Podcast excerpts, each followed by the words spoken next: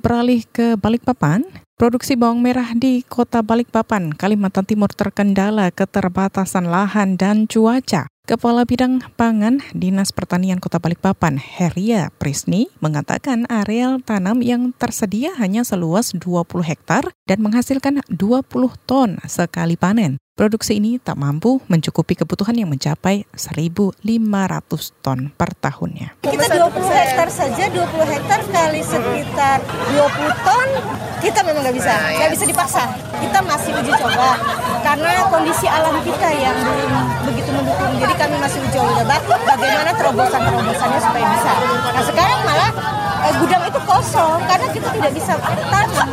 Maka itu tapi kita masih uji coba apakah kita bisa ini juga uji coba. Uji coba itu bukan tentu harus kita tanam tetapi kalau sudah ada kendalanya yang kita nggak boleh kita Kepala Bidang Pangan Dinas Pertanian Kota Balikpapan Heria Prisni menambahkan, tambahan pasokan bawang merah didatangkan dari Jawa dan Sulawesi. Sementara itu untuk kebutuhan bawang putih mengandalkan pasokan impor dari Cina. Namun saat ini stok kosong sehingga harga bawang putih melonjak hingga Rp120.000 per kilogram.